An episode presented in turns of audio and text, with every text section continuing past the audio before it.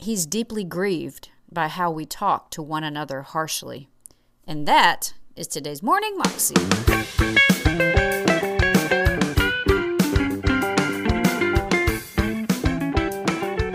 Welcome to the Morning Moxie Show. I am your host, Alicia Sharp, and today we have John Bevere for the final part of his message about the Holy Spirit. It's a great message. Here's part four. Okay, so how many of you remember when Jesus talks about the Holy Spirit in John, the Gospel of John? 19 times, John 14, 15, 16, he says he, him, and himself, referring to the Holy Spirit. He, him, and himself.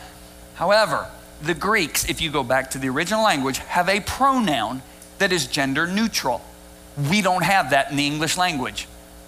Okay, in the English language, we have he, she, it, correct? He is a guy, she is a girl, it is an object or an animal. Right? The Greeks have a pronoun that is gender neutral. It can refer to one guy or one girl. That's the pronoun Jesus used all 19 times. Now, if you go back to the Old Testament, the, Old, the Hebrew writers had the exact same pronoun. Do you know every time the Holy Spirit is represented in the Old Testament, that's the pronoun that they use, is the gender neutral pronoun. However, the Greeks wrote according to form, the Hebrews according to function. Many times, the Hebrews, when they assigned an adverb or a verb to that pronoun, it was feminine many times in the Old Testament. Did you hear what I just said? Feminine. Now, I am not saying the Holy Spirit is a female. Do not walk out of here and said I said he's a goddess. Okay? But what I am asking is this who existed first, God or human beings? Okay, half of you know that? God did, right? Look at Genesis 1:27. It's amazing. So God created human beings in his own image. In the image of God, he created them, male and female. He created them. So, in other words, females were created in the image of God as well as males. So, you know what that means? What does that mean? That means there has to be attributes that we ascribe as being feminine that was in God before we were ever created. Because then females couldn't be created in the image of God if there wasn't. So you got the Father, that's pretty obvious. You got the Son, that's pretty obvious. Who's left? Who could carry what we ascribe to being as feminine attributes? The Holy Spirit. Now, let me tell you why I believe this to be true. If you look at Ephesians chapter 4, it says, Do not grieve the Holy Spirit of God. It's quite amazing. Notice it doesn't say, Do not grieve Jesus. It says, Don't grieve the Holy Spirit. If you look at the word grieve, it is the Greek word lupiti, which means deep sorrow, deep distress.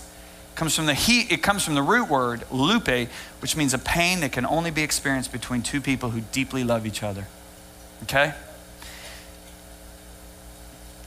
I can speak harshly to one of my boys and be wrong.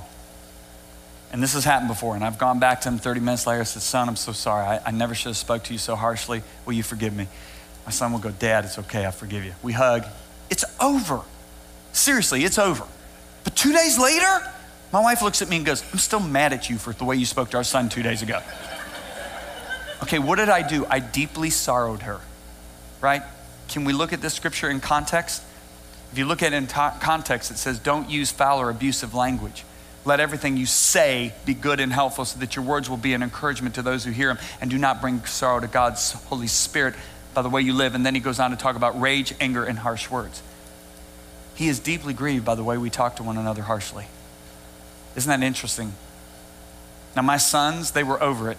My wife, because of her personality makeup, her personality traits, she was grieved for a couple days. Okay, let me give you another reason why I believe the Holy Spirit carries the attributes of what we ascribe to being feminine. You can talk bad about me, you can even cuss me. I'll forgive you. You talk bad about my wife, you cuss my wife out, you're in huge trouble with me. Look what Jesus said. Jesus said, Anyone who speaks a word against the Son of Man, that's me, Jesus. Excuse me. He was saying, Anyone speaks a word against me, Jesus, it's going to be forgiven of him. But whoever speaks against the Holy Spirit, it will not be forgiven him either this age or the age to come. The Father and the Son are protective over him like a husband would be protective over his wife. saying, Don't you dare speak against him. Why? Because he can be so easily grieved. You still here? In Hawaii, Hawaii, do you know this state has a policy that if a juvenile commits a crime, first detective they want on the scene is a female detective or a policeman, not a male.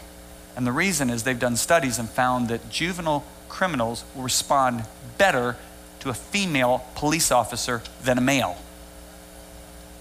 Well, let me just put it to you simply so you get it. When you were a little kid and you got hurt, did you run to mom or did you run to dad? Mom, because she's the comforter of the family.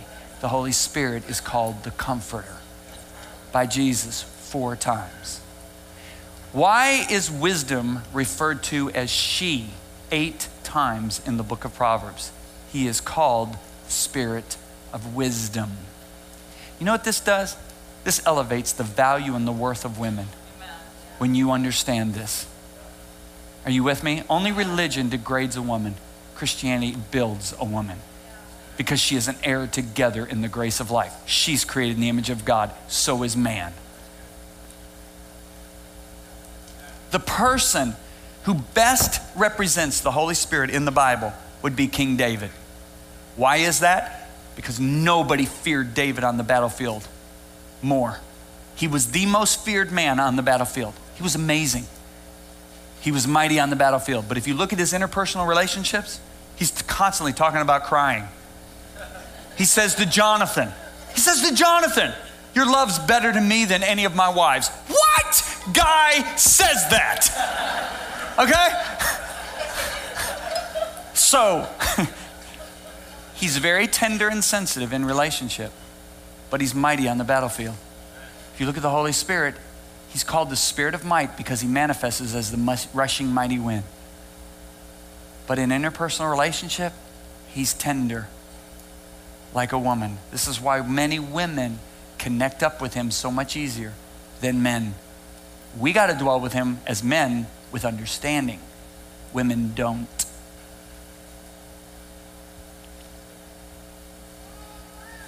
You still with me?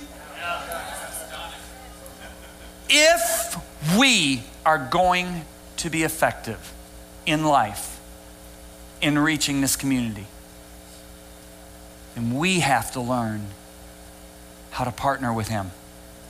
Because if Jesus waited 30 years until he was filled with the Spirit before he started his life's work, how much more do we? That's why this is burning so much in my heart. And can I say this? Many people shy away from the Holy Spirit because of the way he was represented in the charismatic move.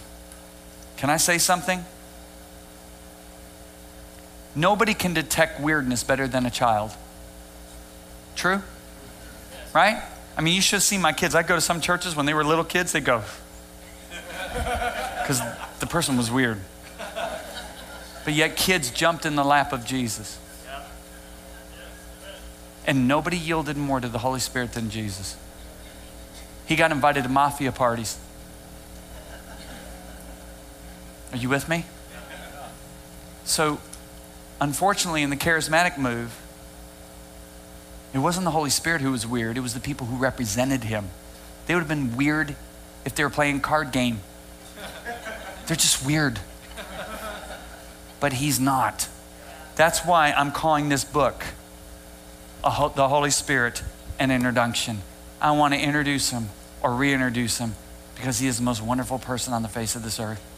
That was John Bevere, and you can find that entire talk on YouTube if you search under The Holy Spirit An Introduction by John Bevere. You can also find out more information about him at his website and also his wife, Lisa Bevere, at messengerinternational.org. And over there, they've got lots of different things to help build you up. John's written so many great books and he's such a great teacher. He talks about how it really is and breaks down things so that people can really understand. So I hope you go over to messenger international and check that out and get some of his courses and books and things like that and i will see you again tomorrow. God bless